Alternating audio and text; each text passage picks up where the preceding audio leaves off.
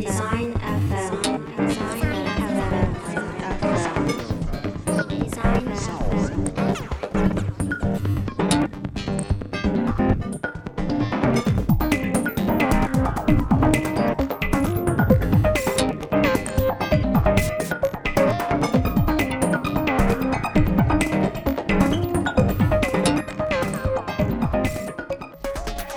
디자이너의 목소리로 여성의 일을 말하는 팟캐스트 디자인 FM. 청취자 여러분 안녕하세요. MC 1번 김소미, MC 2번 한경희입니다. 네, 오늘도 힘차게 시작을. 아이고 너무 졸립니다. 시작해 보겠습니다. 경희님 잘 지내셨죠? 아, 네, 그럼 잘 지냈습니다. 저는 현재 녹음인 기준으로 언리미티드 에디션을 준비하고 있기 때문에 매우 정신이 없고 바빠서 다시는 이렇게 살지 않으리라고 다짐하고 있습니다. 하지만 덕분에 저는 좋은 책을 읽었어요. 아, 너무 좋은 책이고요. 이게 송출이 될 때는 이미 언리미티드 에디션이 끝났는데. 그쵸, 옛날에 끝났죠. 그쵸. 그래도 책은 팔고 있을 거잖아요? 그럼요. 그거 제가 반드시, 유어마인드에 꼭 입점시켜서 고객 여러분들에게 가닿도록 하겠습니다. 네, 예. 이거 틈틈이 계속 홍보를 해주세요. 아이고, 그럼요. 네, 소민님 같이 이렇게 훌륭한 후원자님 계셔가지고. 아이고, 저는. 무사히 인쇄를 할 수가 있었습니다. 아이, 당연히 내 프로젝트에 조금 이렇게 보탠 거죠. 아이고. 아이, 참말로. 아유, 저는 이렇게 눈코뜰 새 없이 지내고 있는데. 소미님은 어떻게 지내셨나요? 저도 지금 눈코뜰 새가 없는 게 이게 WRMA랑 FDSC가 매년 한두 개씩 프로젝트를 같이 하는 게 있잖아요. 네. 그거를 연초에 너무 바빠가지고 미루고 한 여름에도 너무 바빠서 미루고 하다가 더 이상 미룰 수가 없는 때가 온 거예요 이제. 그래서 11월에 하나 해야 되고 1월에 하나 해야 돼서 갑자기 그 모든 기획을 하고 있어요. 세상에나. 그래서 이번 주말 조금 인간 FDS처럼 회의 하나 하고 녹음 하나 하고 또 다른 회의 하나 하고 이러면서 지금 정신이 없습니다. 연말에 모든 예산을 써야 해서 디자인 의뢰가 들어와 쏟아지는 그런 모습 같아요. 아, 맞네요. 실제로 회사에서도 지금 그런 느낌으로 일도 많고 정말 공사 다망합니다. 언젠가는 안 바빠지겠지 했지만 계속 바쁜 걸 보니 그러니까 진짜 이상하다니까. 약간 사람이 계속 효율적으로 일을 하고 있는데 그럼 좀 편해져야 되잖아요. 그러니까요. 효율적으로 더 많은 일을 하고 있는 것 같아요. 그런 거 있잖아. 일 잘하는 사람한테 일을 계속 주고 일 못하는 사람한테 일 안 줘서 일 잘하는 사람만 바빠진다는 그런 느낌인 것 같은데요. 네, 너무 슬프네요. 역시 이렇게 사람 사는 게 다 다를 거고 다 비슷비슷해요. 예. 우리만 이렇게 바쁜가? 다른 사람들도 바쁠 거예요. 그렇게 바쁘게 사는 동안 디자인 FM도 벌써 5화가 됐어요. 이번 화의 주제는 좀 얘기를 많이 했었죠. 라이프 스타일이 이번 화의 주제인데요. 라이프 스타일은 뭐죠?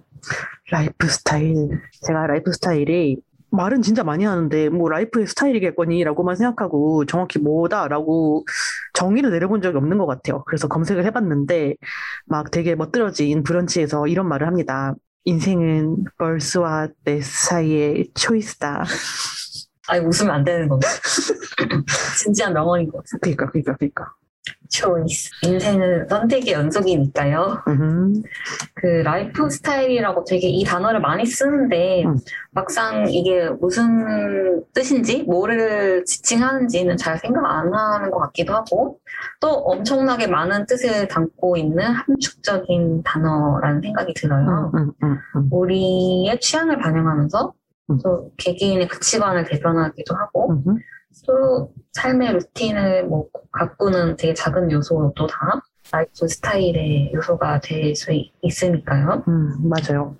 저희가 오늘 얘기하게 될 내용은 아무래도 디자이너가 선택하는 소비나 디자이너의 소비적인 선택에 대한 부분이 좀 많을 것 같기는 해요.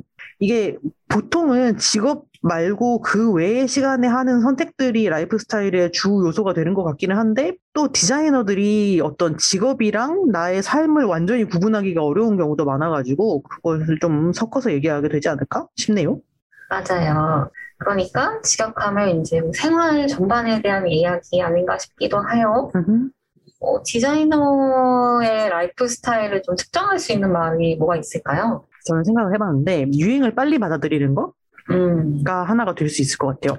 맞아요. 좀 디자이너들이 뭔가 새로운 게 등장하거나 나타나면 그거를 좀 받아들이는데 좀 두려움이 좀 덜하고 좀 그런 걸 오히려 즐기는 그런 성향을 가진 사람이 많은 것 같아요. 뭐가 나왔으면 해봐야 돼. 안 하면은 조금 승질나요. 성질이 날 정도로. 그러니까 뭐 진짜 저 전에 회의할 때 그런 얘기 했잖아요. 옛날에 저희 미술학원 다닐 때쯤에 막 학교 앞에서 막 미술학원 전단지 나눠주면 그런데 나는 디자인 적성에 맞을까? 이런 거 써있고 체크리스트에 뭐 친구들이 내가 주변에서 트렌드세터라고 말을 한다. 유행에 민감하다는 말을 듣는 편이다.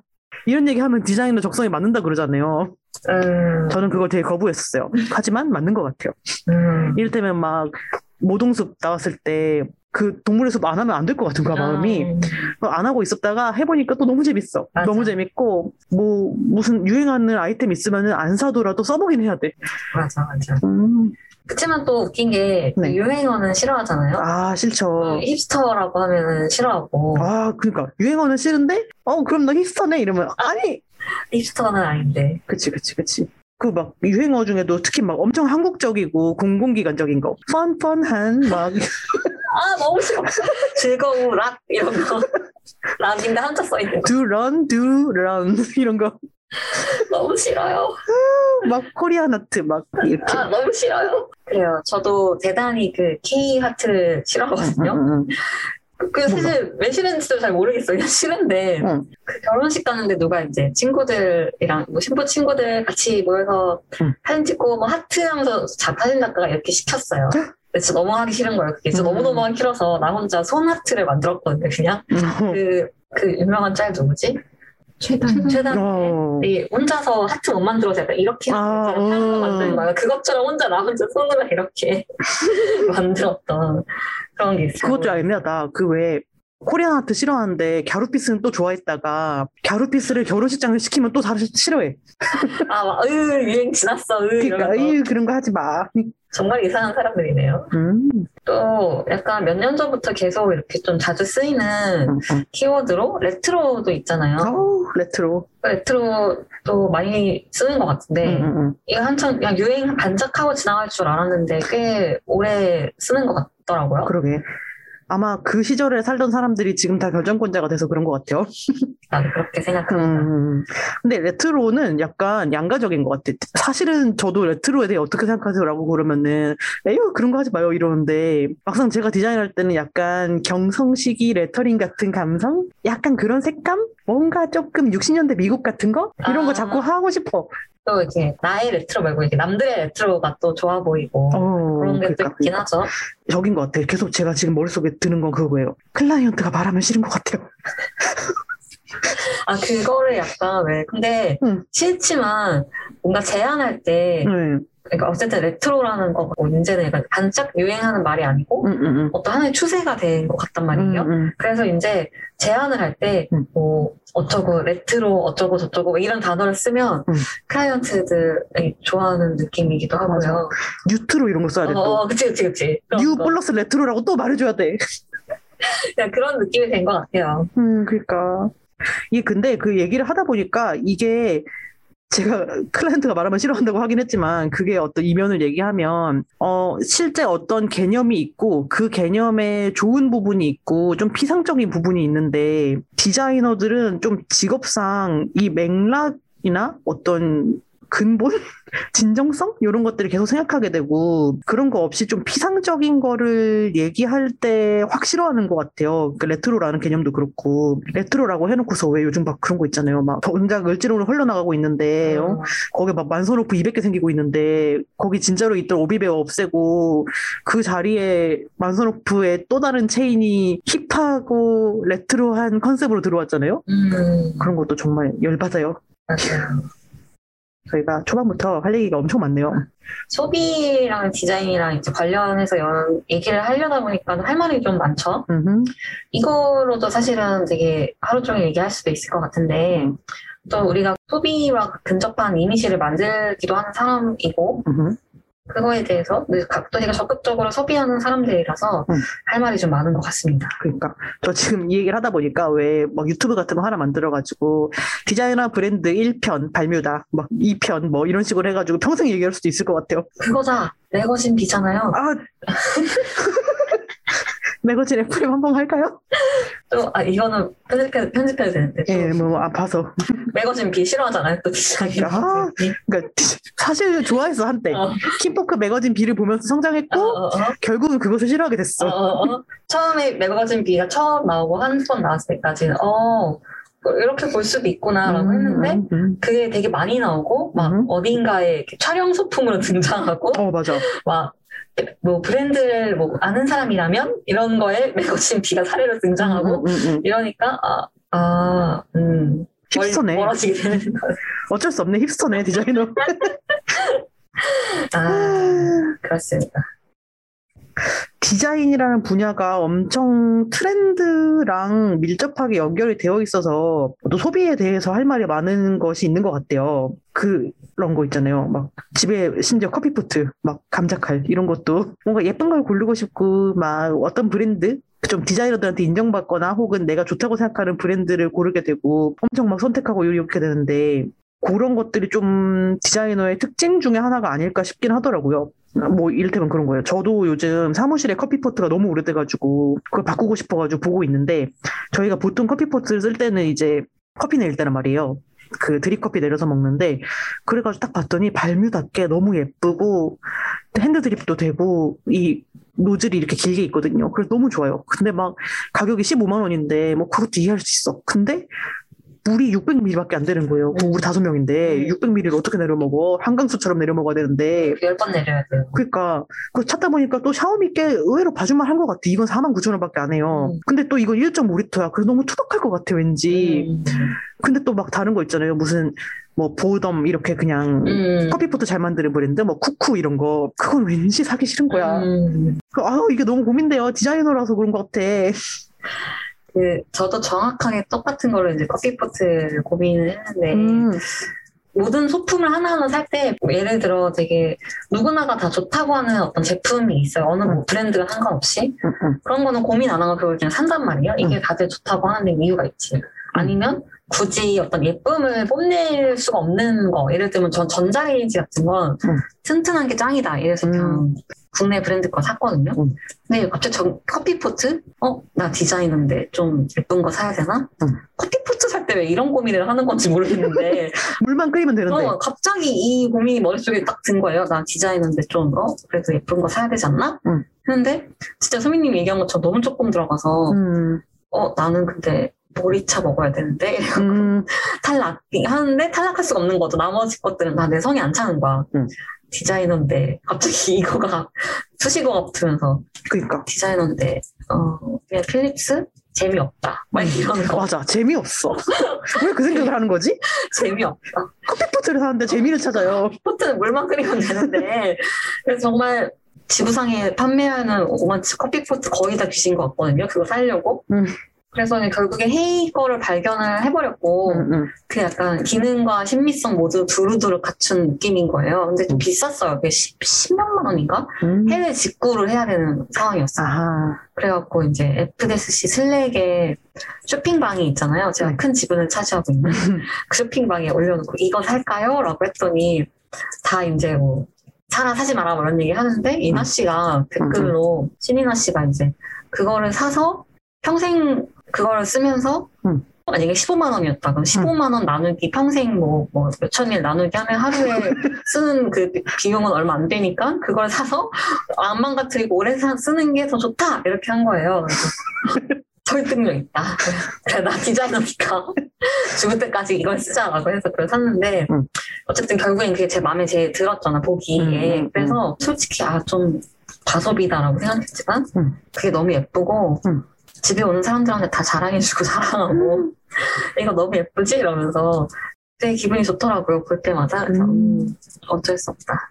그러니까 이 자꾸 외관을 보게 되는 것 같아요. 뭔가 제품의 성능도 성능이지만 얘기하다 보니까 저희가 헤이를 너무 찬양한 것 같아서 협찬 아니고 협찬 그러니까. 들어왔으면 좋겠어요. 그러게 헤이가 협찬 들어오면 얼마나 행복할까. 많은 관심 부탁드립니다. 헤이 여러분. 발음을 잘 해줘야 되나? 자기 얘기인가 헷갈리지 않게? 아, Hay. 덴마크 리빙 브랜드. 덴마크가 맞나? 몰라. 안 들어오겠다. 안 들어오겠어. 그리고 디자이너들이 또 무인양품 진짜 좋아하는 것 같아요. 아, 맞아요. 그 무인양품이 적절하게 그 디자인과 기능 둘 다를 되게 적절하게 다 갖춘 상품을 많이 만들어서 그런 것 같아요. 그래서 브랜드 이미지도 좀 좋아지고. 맞아. 그리고 좀 장식이 별로 없는 느낌이 그 디자이너의 차라리 못생겼을 거면 없는 게 좋아. 아, 라는 맞아. 마음을 충족시키는 것 같아. 맞아. 쓸데없이 여기 라인은 왜 있지? 그러니까. 이 고리는 왜 있지? 이런 게 없고. 왜 돈 주고 이런 걸 추가했지? 그치. 그런 게 없죠. 맞아요. 그 또 반대로 어떤 물건은 디자인에 공을 안 들였기 때문에 그 신뢰도가 더 상승하는 물건이 있잖아요. 아, 있죠. 저 특히 약간 저 같은 경우는 여명 808을 볼 때마다 얼마나 성능이 좋길래 라는 생각을 늘 하거든요. 아, 그러니까. 그러게. 여명 808 저 신입생 때 많이 도와줬죠, 저를.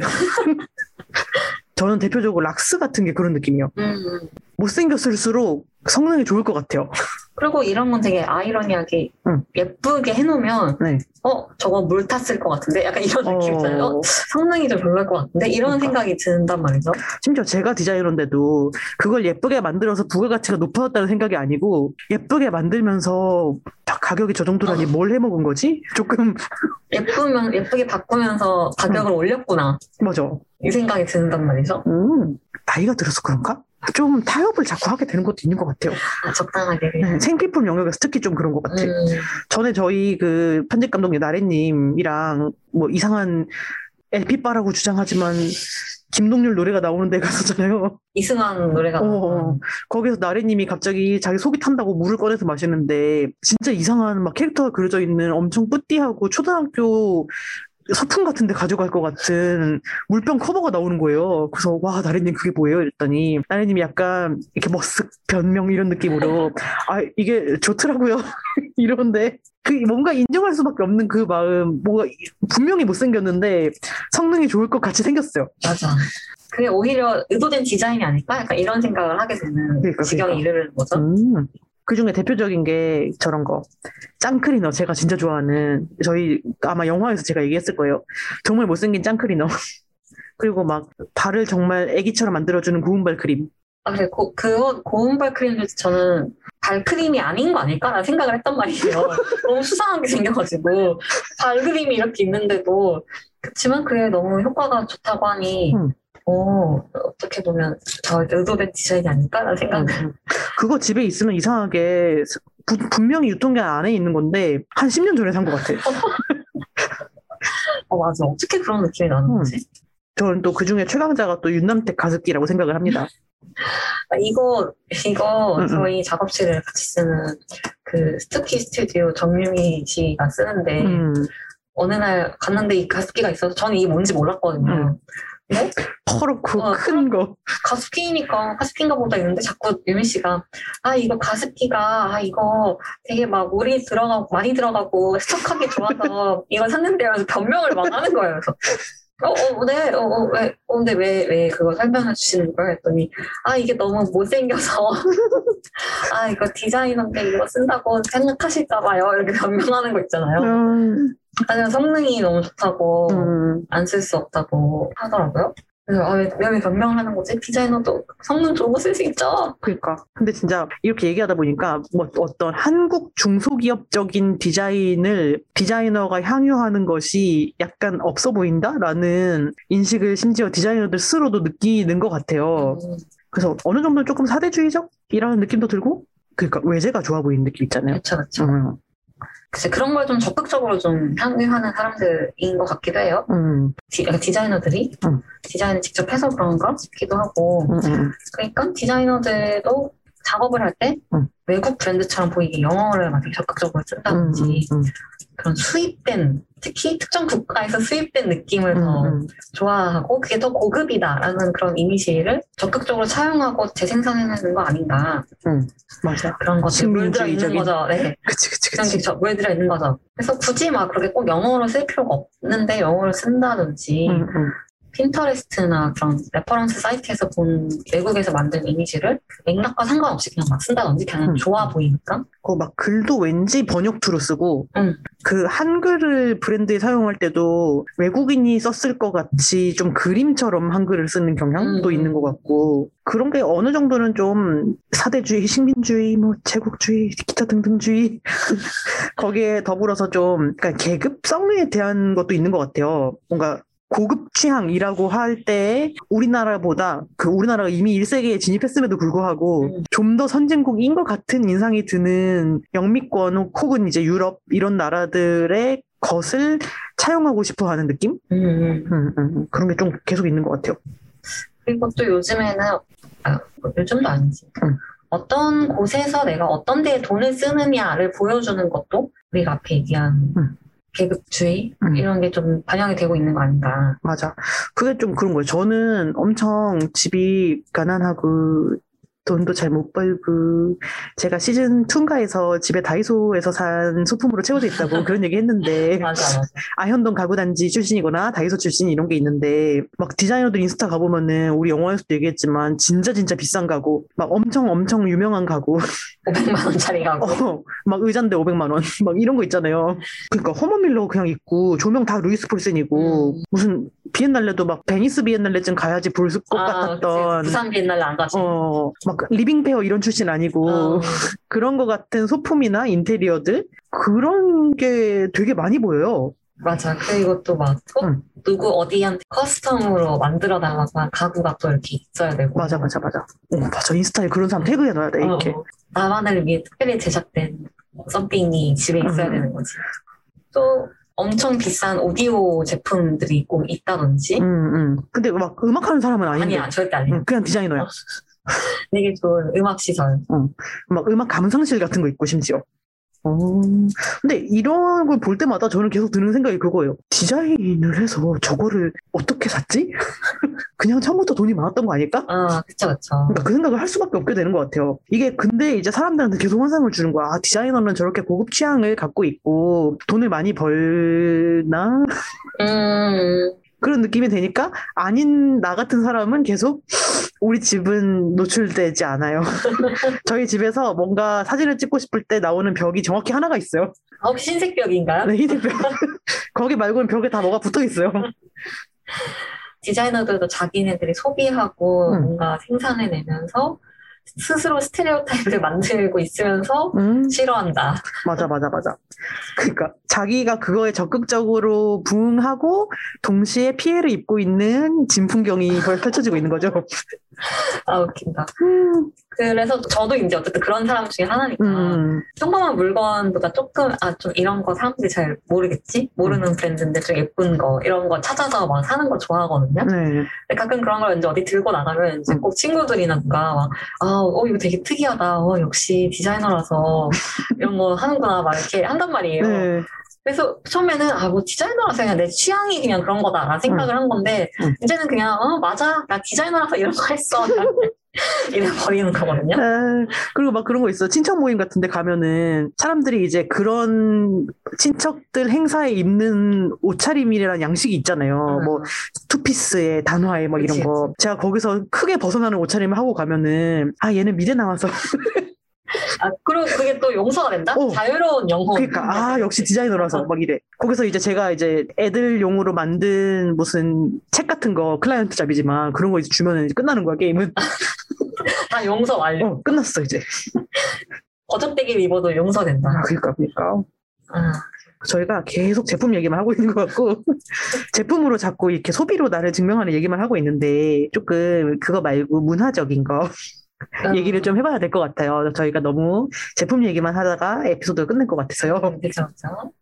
우리가 라이프 스타일 얘기할 때 실제로 어떤 향유하는 문화에 대한 부분 얘기를 많이 하잖아요. 뭔가 이런 멋진 라이프 스타일이다라고 하면은 하다못해 뭐 공원으로 산책 간다든가 전시 본다든가 뭐 이런 그런 얘기 많이 하잖아요. 디자이너들이 향유하는 문화에는 어떤 것이 있을까요? 일단 저도 그렇고 일단 전시를 많이 보러 가는 것 같아요. 저는 전시 보러 갈 때 약간 한 반쯤은 일하러 간다는 생각으로 가긴 하는데 네. 다른 사람들은 어떻게 하는지 놓칠 수 없지 약간 이런 느낌으로. 맞아. 근데 전시도 종류가 되게 많잖아요. 저도 스스로도 뭐 서울시립미술관, 국립현대미술관 이런 데서 하는 거는 되게 적극적으로 가서 보는데 잘 모르는 미술관에서 하는 뭔가 사진 찍기용 전시가 보이면 잘 안 가는 것 같아요. 맞아. 체험형 미디어 아트 이런 거. 그리고 막, 어쨌든 뭔가 저 전시는 가면 느낌상 전시장을 배경으로 나를 사진 찍어야 되는 그런 느낌의 전시는 공짜표가 있어도 잘 안 가는 맞아. 그런 느낌이거든요. 그리고 또 이거 약간 힙스터 같긴 한데, 막 문화역 서울 이런 데 가. 아, 그치. 그런 데 하는 거. 그리고 그 피크닉에서 하는 전시 이런 거 꼭 가잖아요. 그러니까요. 예술의 전당. 지금 우리 작가님이 예술의 전당에 대한 질문을 했습니다. 네, 제가 아까 좀 전에 말한 그 배경 같은 전시관이 정확히 예술의 전당에서 하는 거기가 전시예요. 전시가 실은 꽤 공들여서 돈도 많이 들어서 열잖아요. 대형 무슨 작가 초대전 이런 거 열고. 근데 가면은 사람들이 사진만 냅다 찍고 있더라고. 조금 당황스러웠어요. 되게 실망을 제가 크게 두세 번 하고 다시는 안 가거든요. 저도 막 그런 거 있잖아요. 무슨 고등학교 때나 아니면 미대에서 배운 작가들 정말 이제 거장들 막 아르누보의 거장 뭐 이런 사람들 중에 좋아하는 작가 와가지고 아싸 이러고서 진짜 이고지고 세상에 예술의 전당 얼마나 멀어요. 맞아. 힘을 내서 갔는데 입장 줄도 너무 많고 세상에 굿즈를 얼마나 많이 사는지도 모르겠고 너무 힘들었어요. 그런 데 가서 기대하는 게 있잖아요. 유명한 작품이 있을 것이다. 그치.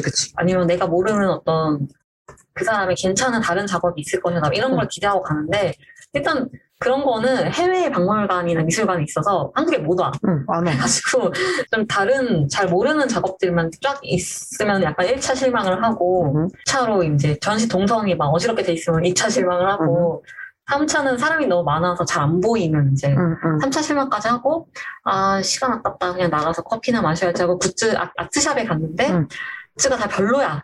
그럼 이제 마지막 실망의 종지부를 찍고 다시는 안 온다. 맞아요. 이상하게 크롭된 그립톡 이런 거 있고 그 색도 없이 막 엽서도 없고 막 이상한 막 퍼즐 만들어 막 있고 그림으로. 맞아. 그것도 막 3D 입체 퍼즐이 이상하게 생긴 그 예술의 전당 분을 뭐라고 제가 하는 건 아닙니다. 그 예술의 전당은 삐소리 해야 되는 것 같아요. 그러게. 그런 거가 있어요. 네. 그래도 제가 앞서 오프닝 때도 말했지만 디자이너들은 꼭 언리미티드 에디션에 되게 잘 가잖아요. 그러니까. 심지어 저는 참가를 하던 지경에 이르렀잖아요. 그걸 좋아해서. 그렇죠. 그런데 이게 사실은 대중적인 측면에서 봤을 때는 되게 인디한 행사일 거란 말이에요. 맞아요. 뭐 서울국제도서전 이런 것도 있고 리빙페어도 있고 막 뭐 있는데 그런 것보다 언리미티드 에디션이 유독 중대 행사 같이 느껴지는 게 있지. 맞아. 디자이너들의 축제 같은 느낌. 뭔가 언리미티드 에디션을 향해서 모든 인디 독립 출판과 그래픽 디자이너의 일정이 그 축으로 구성되는 게 있는 것 같아요. 맞아. 마치 제가 어릴 때 오타쿠 시절에 서울 코믹 일정을 중심으로 모든 것이 짜였던 것처럼. 그치. 스스로도 매체로 생각하거든요. 나는 왜 언리미티드 에디션을 좋아하지? 거기 가면 심지어 마음이 편해. 거기도 사람이 진짜 많잖아요. 볼 게 너무 많아. 정말 너무 많고 제가 싫어하는 그 미술관들처럼 많은데. 맞아. 근데 그치? 거긴 좋아. 이율배반적인 사람이다. 또 우리가 협찬받은 것 같네요. 하지만 협찬해주시면 감사합니다. 네. 저 제 돈 내고 출판 가는데요. 우리가 정말 많은 브랜드를 얘기하고 있어서 이게 우리가 팟캐스팅가 가능하지 아니었으면 입도 뻥긋 못합니다. 그치. 휴. 그럼 하여튼 이상한 성향이 있네요. 저만 그런 거는 아닌 것 같아요. 맞아. 많은 것 같아요. 다른 사람들도 그럴 것 같아. 심지어 이제 그런 거예요. 미대를 같이 졸업은 했는데 그런 출판 베이스의 그래픽 디자인이 아니고 UX, UI 쪽으로 간 친구들조차도 언리미티드 에디션을 와요. 뭔가 마음의 고향 같은 게 있나 봐요. 편안. 그러니까. 또 보자. 전시 말고 왜 영화도 약간 취향이 있잖아요. 그쵸. 영화를 완전 독립영화제 영화는 아닌데 살짝 인디한 걸 봐줘야 되는. 살짝 저예산 영화 같은 거. 꼭 멀티플렉스에서 안 보고 그러니까. 그냥 다른 독립상영관 같은 데서. 아무튼 멀티플렉스만 아니면 봐야 되고. 그 다음에 평양냉면 먹어야 되지. 왜 평양냉면 먹지? 살찐 평양냉면 먹어야 돼요. 그러니까요. 잠깐 평양냉면 얘기하면서 생각한 건데 식문화를 즐기는 것도 좀 있는 것 같은 거예요. 미식을? 네, 미식을 즐기는 거지. 그러니까 음식도 종류가 많은데 꼭 맛이 없거나 양이 적어도 예쁜 뭔가 네, 그런 거를 소비한다든지. 맞아. 아니면 아예 평양냉면처럼 뭔가 레거시가 있는 음식이라든지. 맞아. 그렇게 무슨 치즈 닭갈비 같은 걸 좋아하는 거를 막 내세우진 않는 것 같아요. 맞아, 맞아. 그런 거 있는 것 같아요. 있는 것 같아요. 약간 과시적으로 마라샹궈 좋아한다 이런 거는 뭐 있을 수 있어요. 근데 제임스 등갈비 이런 거 안 돼. 나주곰탕 이런 거는 그냥. 옥동식은 또 괜찮아. 역시 브랜드가 있어야 돼. 그러니까 브랜드가 있어야 되는 거네. 휴, 또 많은 말을 했습니다. 너무 많은 오늘 상표를. 예. 디자이너 사는 거나 똑같다. 그러게. 우리 둘만 그런 건가? 하지만 우리 작가님들 계속 빵 터지고 있는 걸로 봐서 우리만의 얘기는 아닌 것 같습니다. 비슷해. 디자이너가 또 라이프 스타일적으로 좋아하는 게 뭐가 있냐. 음악 얘기를 좀 해볼까요? 아까 음악 얘기 했었잖아요. 집에 막 LP, 막 음향기기, 막 무슨 뭐 리스닝 룸 이런 거 있는 사람도 있다고. 맞아. 우리 지난번에 또 이상한 LP바 가가지고 호되게 당하고 그랬다 얘기도 했고. 그리고 대학생 때 다 인디 밴드를 엄청 듣지 않나요? 솔직히 그러니까. 홍대병 막 그 단어가 유행할 때 난 그러니까. 웃을 수 없었어. 왜냐면 나도 좀 그렇거든. 심각했거든. 막 제가 학교 다닐 때 또 무슨 막 홍대 여신 막 이런 사람도 나오고 장난 아니었다고. 인디 밴드 음악을 들어야 약간 문화예술 종사자 같은 느낌? 그런 게 들고. 그러니까. 근데 제가 그때 우리 그 이상한 에피바라고 추정되는 곳에 가가지고 우리의 인디 추억에 대해 얘기하면서 다시는 이제 들을 수 없는 범죄자가 됐거나 아니면 비위가 너무 상하는 그치. 그런 인디밴드 얘기도 많이 했어요. 맞아. 휴. 그래서 뭐 요즘은 완전 인디라고 할 수는 없지만 좀 싱어송라이터 막 새소년이나 뭐 선우정아나 뭐 이런 분들 노래 아주 좋아합니다. 아니면 아예 아이돌 음악을 되게 적극적으로 소비하는 것도 맞아. 하나의 그런 디자이너스러움으로 약간 대변되는 것 같아요. 맞아요. 요즘 다 뉴진스 들어야 돼. 그치.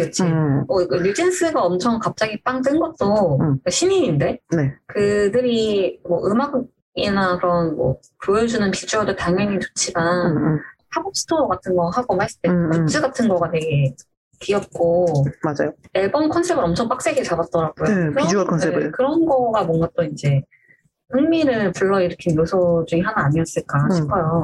특히 디자이너들이 그런 비주얼이나 이제 티저 이미지 나온 거나 영상 띄우는 거나 하는 어떤 비주얼을 전개하는 방식 때문에 다 혼절해가지고 막 뉴진스 막 이러고.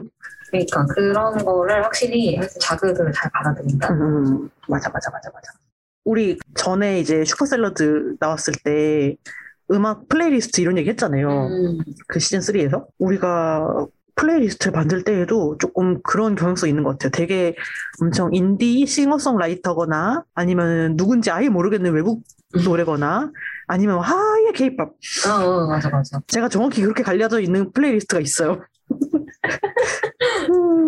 그리고 괜히 저는 지치고 힘들 때 좀 케이팝을 많이 듣는데 앨범 커버가 이제 그 핸드폰 화면에 뜨잖아요. 크게 또 네. iOS 업데이트해서 엄청 크게 뜨잖아요. 네. 왠지 부끄러운 거야 그거가.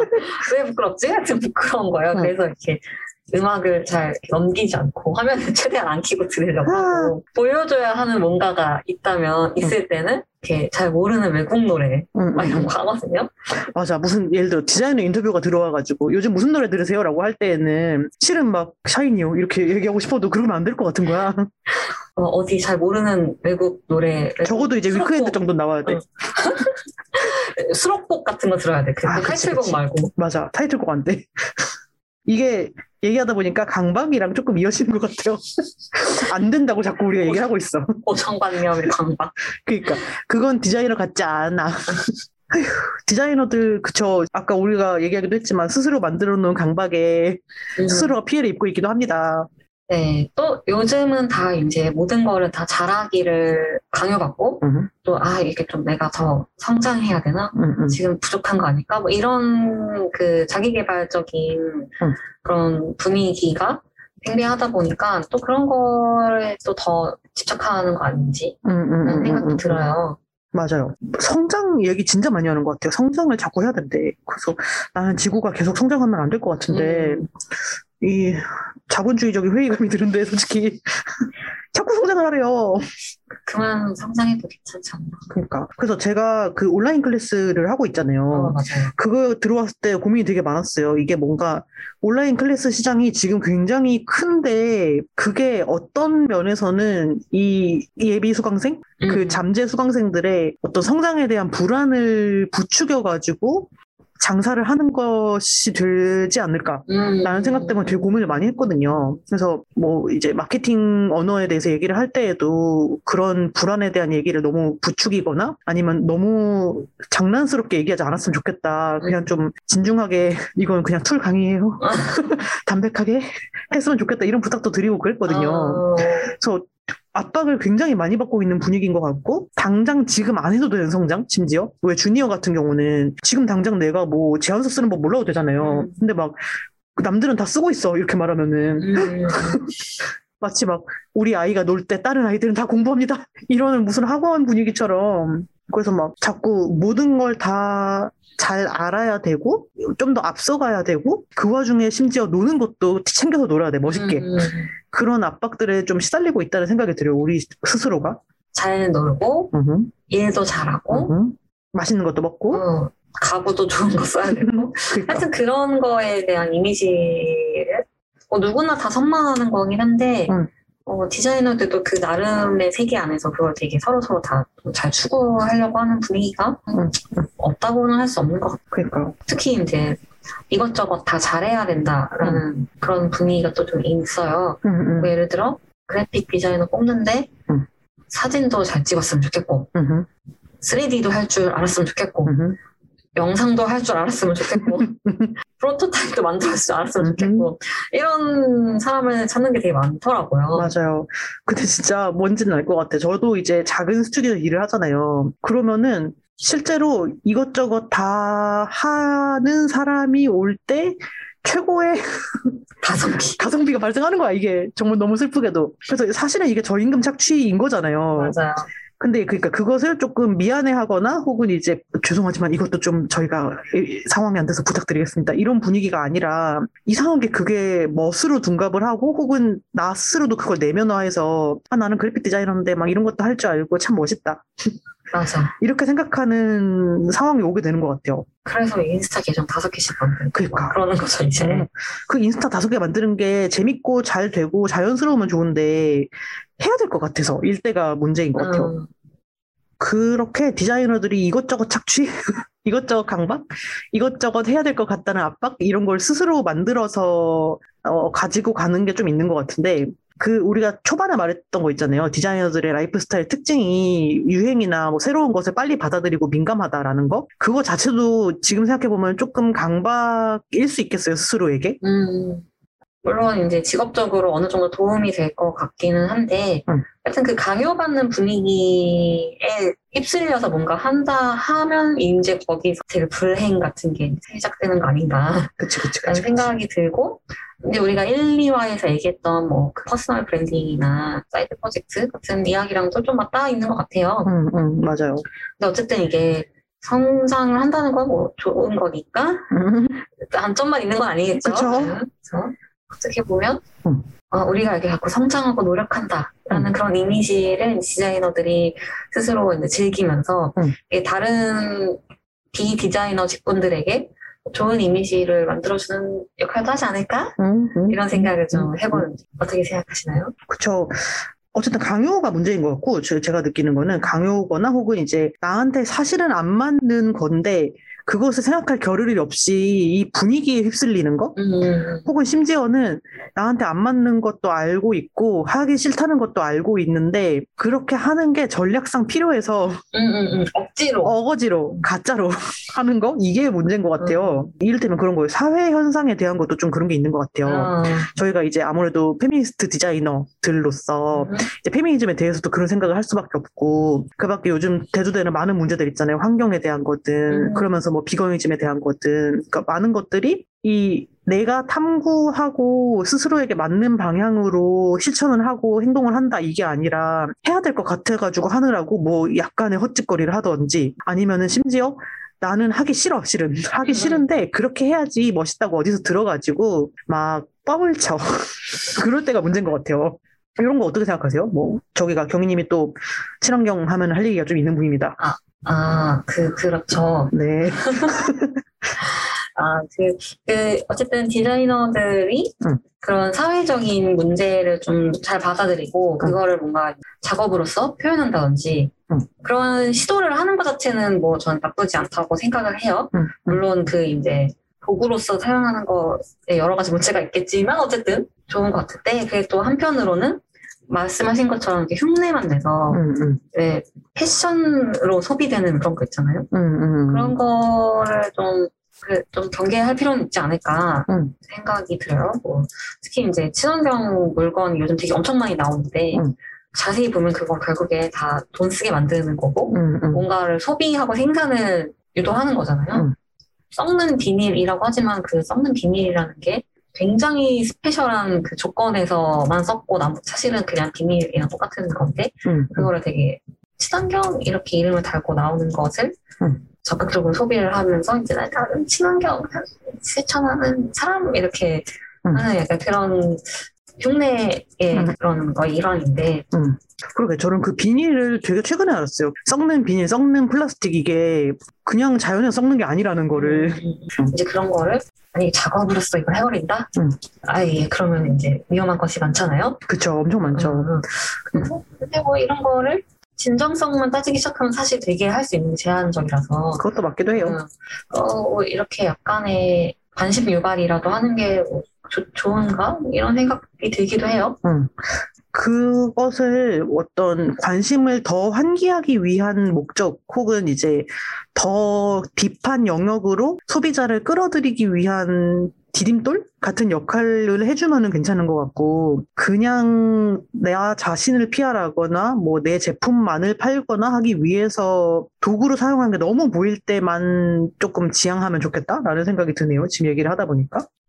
브랜드를 소비하는 차원에서 이제 그런 사회적 이슈를 다루는 특히 이제 요즘에 친환경 이슈를 다루는 브랜드를 소비할 때 디자이너들이 브랜드가 정말 진정성, AJS를 추구하는지 그냥 흉내만 냈는지 구분을 좀 잘 하는 것 같긴 해요. 맞아요. 약간 맥락이나 명분 없이 그냥 이거 유행에 편승했다 약간 이런 느낌이 나는 거를 좀 잘 피해간다기보다는 약간 손이 안 간다고 해야 되나?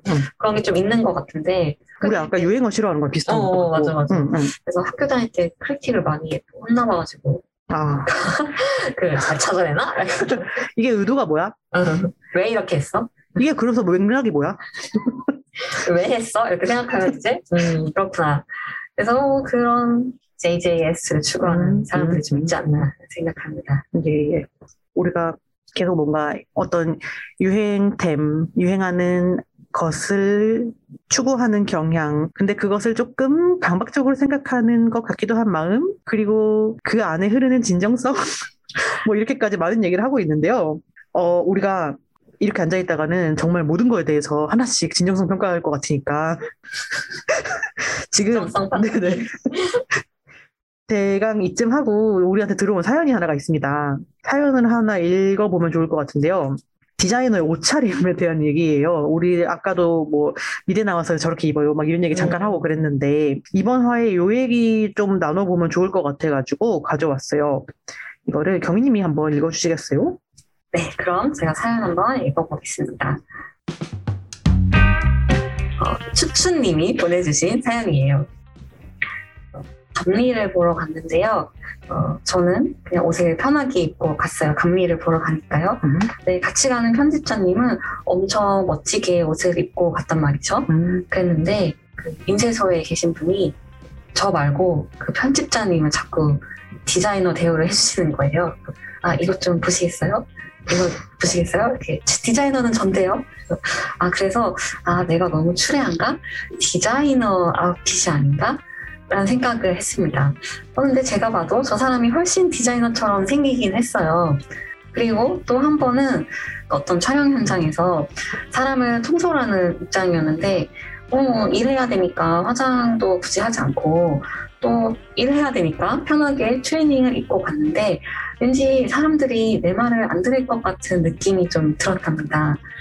하지만 생각보다 일이 잘 돼서 다행이긴 했는데 뭔가 이런 보여지는 이미지가 디자이너한테 있어서 좀 굉장히 중요한 것 같아서 고민이 드네요.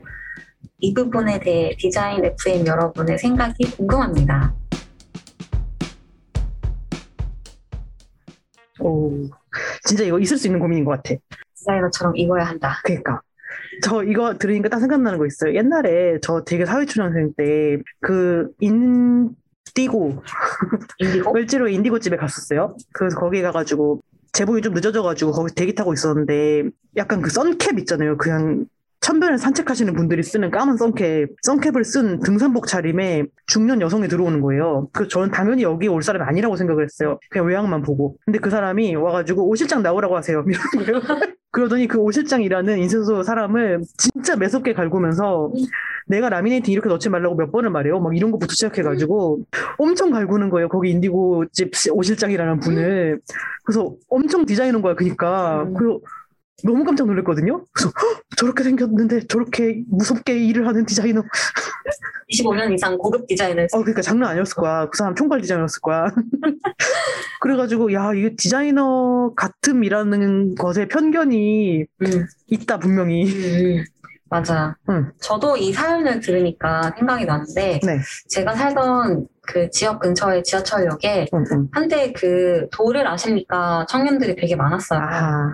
지나갈 때마다 이제 직접적으로 도라고 물어보진 않잖아요. 네. 그냥 뭐 얼굴에 뭐 복이 있으세요 이렇게 하잖아요. 근데 항상 저한테 진짜 지나갈 때마다 학생이세요? 그래서 아니요 이러면 그러면 디자이너세요? 이렇게 물어보는 거예요. 아니 근데 난 진짜 앞을 별 그게 없었거든요. 그냥 평범하게 맞지 뭐 그냥 뭐 옷 입기 좋아하는 사람이니까 이렇게 하면 되는데 뭐 디자이너세요? 물어본다든지 아니면 그럼 미술하시는 분이세요? 이런다든지 이런 걸 물어보는 거예요. 그래서 내가 그 어떤 사람들이 생각하는 그 디자이너스러운 옷 차림을 하고 다니나? 이런 생각을 했었답니다. 사실 그렇게 패피거나 그렇진 않은데 아무튼 되게 신기했어요. 그게 꽤 많이 그렇게 들어가지고 그래서 한 번은 저 사람 진짜로 신통한가? 진짜로 알아서 나 컨택했나? 약간 이런 생각. 본질을 보는 눈이 있나? 그런 생각을 했다니까요. 그러게 디자이너 같은 게 뭘까요? 그러니까 막연한 형태가 있긴 있는 것 같아. 하여튼 패션이라는 선택지도 라이프 스타일인 거죠. 어떤 디자이너가 추구할 수 있는. 그쵸. 이걸 생각을 해보니까 저희 디자인 FM 팀에 디자이너의 패션? 디자이너의 어떤 전략적으로 뽐내는 아웃핏? 그것에 굉장히 능한 분은 생각이 딱 납니다. 누구시죠? 우리 최수빈님 한번 모셔볼까 싶네요. 좋습니다. 전화 연결 한번 해볼까요? 예. 전화 연결. 뚜루루루. 따르르릉. 따르르릉. 네, 여보세요? 음질이 굉장히 좋네요. 네. 영상통화 같은 건가요? 전화를 바로 받으시네요. 안녕하세요, 수빈 씨. 네, 안녕하세요. 저는 디자인 FM의 편집을 담당하고 있는 최수빈이라고 하고요. 서브 서비스 스튜디오라는 디자인 스튜디오를 운영하고 있습니다. 와. 역시 수빈님 디자인 FM 몇 번 출연도 하셨고 방송국 우리 오랫동안 함께해서 안녕하세요 한마디만 해도 자기소개를 해주십니다. 진행이 첫째네요. 네, 제가 편집을 해야 되기 때문에. 오늘 사연 들으셨죠? 네, 전 처음부터 사실 녹음 현장에 있었기 때문에 다 듣긴 했는데 그걸 담아하시면 어떡해요? 수빈님 이거 들으시니까 어떤 생각이 드시나요? 딱 적임자라는 느낌이 드시나요? 저는 공감하는 부분도 있었고요. 제가 사실 좀 가오충 같은 면모가 있어가지고 그런 거 되게 많이 생각해요. 어떻게 보일지 같은 것들. 근데 사실 이게 꼭 막 엄청 멋있어 보이고 싶다 이런 욕망이라기보다는 그냥 못생겨 보이기 싫다는 그러니까 그 못생겼다는 게 얼굴을 말하는 게 아니고 아시겠죠? 뿜어져 나오는 기운. 네네네. 그래서 뭔가 물건 같은 것도 못생긴 거 소비하기 싫고 집에 들이기 싫고 그러니까 그런 느낌? 아무튼 그렇기 때문에 감안해서 들어주시면 감사할 것 같은데 네네. 그 패션에 대한 얘기라면 저는 사실 이제 클라이언트가 문화예술 분야에 계신 분들이 많아요. 저도 관심이 많기도 하고 그래서 사실 이렇게 하이 패션 브랜드 디자이너쇼라든지 뭔가 캠페인이라든지 프로모션 방식 같은 거를 평소에도 리서치를 많이 하는 편이고, 사실 클라이언트도 뭐 이제 레퍼런스나 이런 걸로 그 패션 분야의 레퍼런스들을 많이 언급하시기도 하고, 그래서 약간 직업상 많이 보고 있다고 생각을 하고요. 근데 계속 보다 보면은 사실 좋아 보인단 말이에요. 저도 좋아서 그걸 찾아보는 것 때문에. 근데 그 좋다고 생각하게 되면 그 브랜드를 또 좋아하게 돼요. 얘네 진짜 잘한다 막 그러면은 뭔가, 그러면 또 이제 좋아하게 되면 사고 싶게 되죠.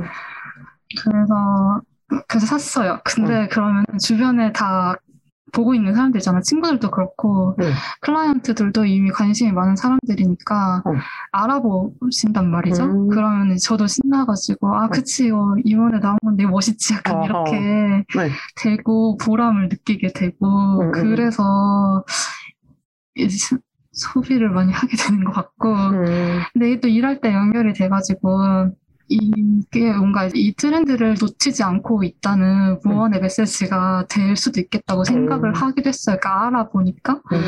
그래서 뭔가 전략적이라고 하면은 이런 부분이 될 수도 있겠다고 생각을 했었고요. 그리고 좀 웃겼던 에피소드가 하나 있는데, 그 최근에 이제 다른 자리에서 뭐 한 번 인사를 나눴던 분이 있었는데 나중에 이제 디자인 작업 의뢰를 하고 싶다고 연락을 주셨어요.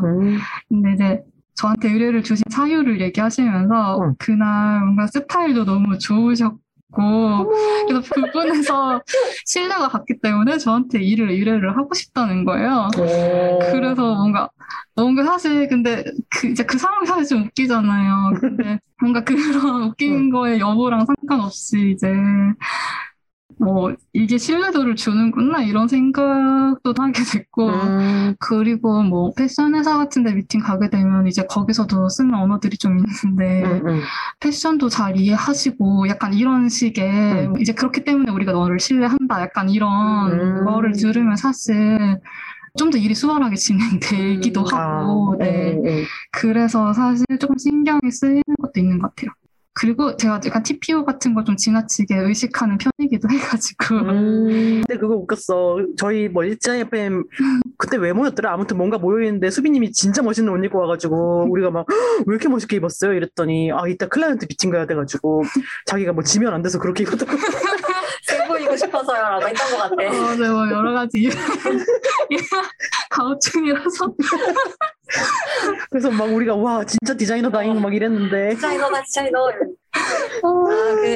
전략적으로 되게 잘 사용하고 계시는 것 같고 그러게 근데 그게 또 어쨌든 좋아하니까 그 전략이 또 잘 먹히는 거 아닌가 생각이 들거든요. 근데 사실 저는 제가 너무 이런 거에 신경을 또 어쩌다 보니 많이 쓰게 됐고 그러니까 이제 저는 어디 나갔을 때 추리닝 입고 오신다든지 추추님처럼 뭔가 편하게 입고 나오시는 분들 보면 사실 좀 멋있다는 생각을 해요. 뭔가 이렇게 남의 시선을 신경 쓰지 않는다는 점에서 주관이 엄청 뚜렷한 것 같다는 생각도 들고 뭔가 잘 휩쓸리지 않을 것 같은 느낌이 편하게 입었는데 그게 다 명품이라면?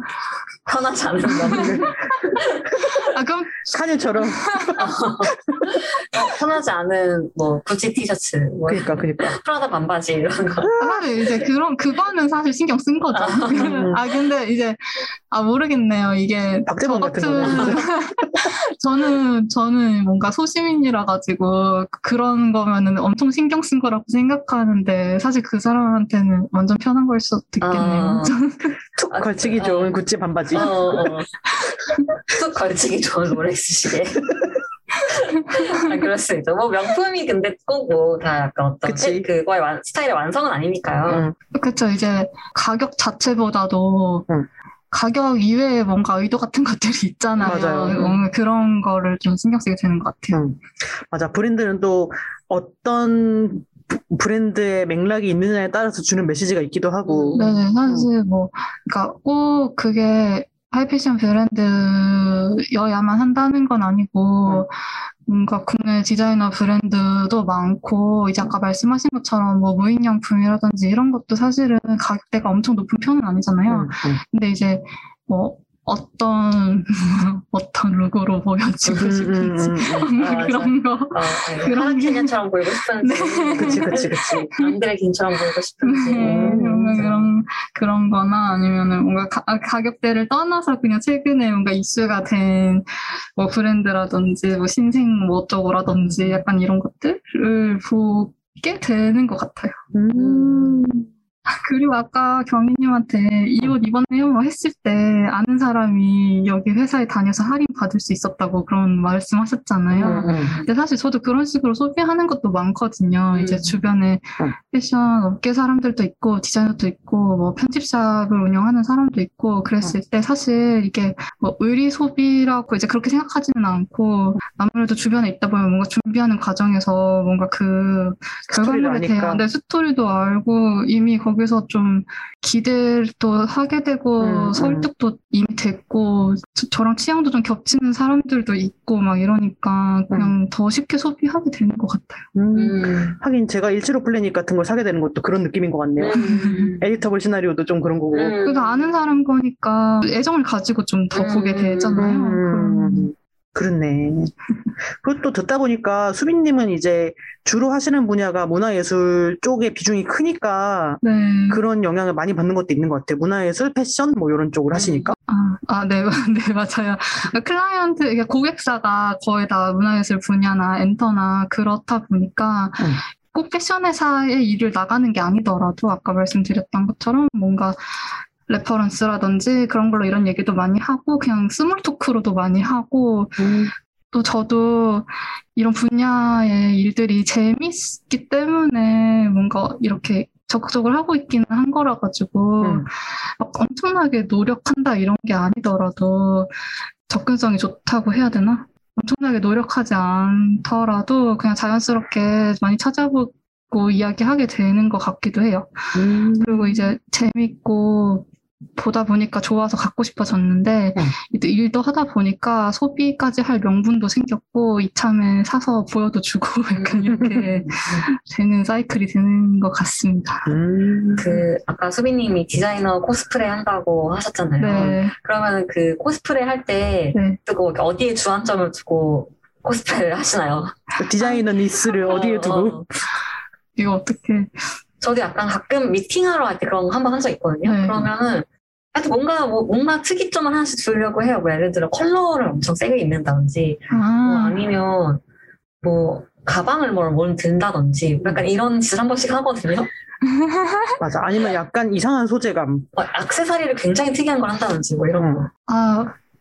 뭐라고 하지? 그때그때 전략이 있지는 않은 것 같고 그냥 평소에 멋있어 보이는 아이템을 이제 장전해놓은 것들을 그냥 뭔가 중요한 자리일 때 신경 써서 입고 나간다 약간 이런 정도일 것 같아요.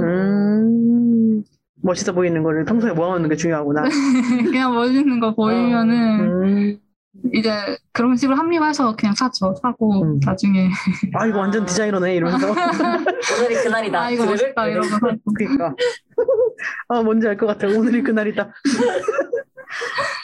좋습니다. 그러게 저도 필살 미팅용 옷 이런 거 있지. 이런 거 있지. 막 공공기관 들어갈 때 일부러 세틴 막 이런 거. 그 이게 뭔가 디자이너 코스프레가 아니더라도 아까 말씀하신 것처럼 가족 경조사 이런 때 저 동생 결혼식 때 옷 입는 게 진짜 짜증나는데 이제 어머니가 원하는 스타일이 있었고 막 어머니들은 트위드 자켓 무슨 싸게 단추 이런 거 바른다고 막 그런 뭔가 엄청 참한 원피스 같은 걸 입기를 바라셨는데 뭔가 그거를 이제 또 옷장에 두기 싫은 거예요. 그 디자이너 자아가 출입을 허가하지 않지. 그래서 이제 그때는 꼭 디자이너처럼 보여야겠다는 목적이 없었어도 못생긴 걸 사기 싫었고 그래서 뭐 대충 합의를 봐서 장식장처럼 입고 갔던 것 같아요. 검정색에 사셨군요. 네, 결혼식이긴 하지만 모두 그럴 필요 없지만 이렇게 적절히 수빈 씨처럼 이렇게 필요한 상황에 그 아웃핏으로 이렇게 전략적으로 활용하는 것도 좋은 방안인 것 같아요. 그렇네요. 우리 그러면 이쯤에서 좋은 답변 들었으니까 수빈 씨를 보내드립시다. 네. 소미 씨 오늘도 멋진 옷 입고 오셨는데 꾸민 듯 안 꾸민 듯한 꾸안꾸. 그러니까 다양한 색깔이 되죠. 감도는 폼롤러 같은 바지를 입고 오셨어요. 나중에 어디 사진이라도 올려야겠네요. 그러면 수빈님 다시 조용한 수빈님으로 돌아가세요. 네, 저는 이제 마이크 뮤트 하겠습니다. 네네. 고맙습니다. 안녕히 가세요. 네, 안녕. 감사합니다. 네. 수빈님을 잘 보내드렸습니다. 아직 여기 계시지만 아무튼. 그러게요. 우리가 몇 번 이제 수빈님을 모셔야겠다라고 할 때도 이런 에피소드 많이 했잖아요. 막 멋진 거 자꾸 차고 오시는데 엄청 다 의도가 있다고. 근데 그게 생각보다는 또 우리가 이제 영선님 1화에서 불러왔을 때도 그런 얘기 했었는데 우리가 생각했던 것보단 좀 자연스럽게 이루어진 선택의 결과였지. 막 진짜 엄청 의도해가지고 막 나는 힘들지만 디자이너같이 보일 거야 이런 건 아니었다. 그러니까 나는 막 난 사실 추리닝 입고 싶은데 아, 나 이렇게 해야 돼서 어거지로 막 저 롱코트를 입는다 뭐 이런 건 아니었다. 그쵸 그쵸. 그래서 생각보다 그냥 주변에서 자연스럽게 일어나는 것들에 플러스 약간의 의식적인 노력? 그러니까 아주 무리하지 않은 선에서의 그렇게만 해도 그냥 나를 잘 드러내고 어떤 표방하는 가치를 전달하는데 뭐 큰 무리는 없는 것 같다. 이런 생각이 들고 그런 면에서 뭐 딱히 이제 디자이너 같으려면은 어떻게 해야 된다라는 말을 너무 이렇게 내면화 시켜가지고 고생할 필요는 없는 것 같아요. 맞아요. 다 직업이 디자이너지만 각자가 사는 방법은 다양하고 다양성이 있는 세상에 살아야 즐겁지 않겠어요? 맞아요. 근데 이제 또 부분적으로 그러니까 근데 또 왜 그런 거 있지? 막 우리가 계속 얘기했던 것처럼 그럼에도 불구하고 좀 이것저것 알아놓고서 선택을 할지 말지를 정하는 게 좋은 것 같은 느낌은 또 계속 있긴 한 것 같아요. 맞아요. 어쨌든 이 디자인을 선택했다는 것 자체가 그런 호기심이 있다는 거고 그거를 거스를 필요는 없으니까 그 안에서 자기가 주체성 있게 선택하는 삶을 살면 좋을 것 같습니다. 끄덕끄덕. 우리가 이렇게 많은 얘기를 해놓고 굉장히 황급하게 마무리하는 디자이너들은 스테레오타입을 좋아하지만 싫어하는 그치, 진짜 그치. 내 마음은 뭘까 이런 스타일 맞아. 이런 걸 살고 있는 거 이런 라이프 스타일을 사는 것 같고요. 유행 싫어. 근데 유행하는 템은 다 알아. 근데 싫어. 제가 널 갖고 싶어. 이런 느낌이었고요. 아, 오늘도 즐거운 이야기 나눈 것 같습니다. 즐거우셨죠 소미님? 아 즐겁네요. 진짜 또 하루 종일 얘기할 수 있을 것 같네요. 우리 작가님이 찾아주신 인터넷에서 발견한 라이프 스타일의 정의를 읽어보고 이번 화를 마치면 좋을 것 같아요. 네. 벌써 재미가 없네요. 제가 한번 읽어보겠습니다. 예. 라이프 스타일이란 행복한 삶을 목표로 하는 사람들이 반복적으로 보이는 행동 패턴이다. 이는 문화와 뜻이 비슷하면서도 다르다. 문화는 일정 사람들이 모여 만든 행동 양식, 규범이다. 그래서 문화는 규범적이고 단체적인 성격을 지니고 있다. 이와 반대로 라이프 스타일은 개인 가치관으로 형성된 행동 패턴이다. 그래서 개인적이란 성격을 지니고 있다. 효과 넣어주실 거죠? 좋겠습니다. 좋은 뜻을 가지고 있군요. 네, 갑자기 되게 경건해졌어요. 네, 각자의 개인 가치관을 잘 반영하는 즐거운 라이프 스타일을 만들어 보도록 해요. 네.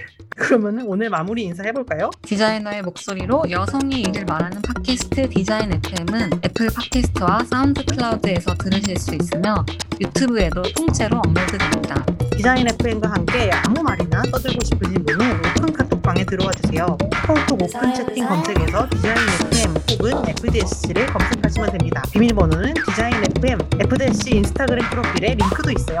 디자인 FM에 사연 보내주실 분들은 말머리 사연 달아서 디자인 FM @fdsc.kr로 보내주세요. 디자인 FM은 페미니스트 디자이너 소셜 클럽 FDSC가 만듭니다. 인스타그램에서 fdsc.kr을 팔로우해주세요. 팟캐스트 외에도 FDSC의 다양한 활동 소식을 접하실 수 있습니다. 그럼 우리는 다음 화에서 만나요. 적게 일하고 많이 버는 그날까지. 안녕.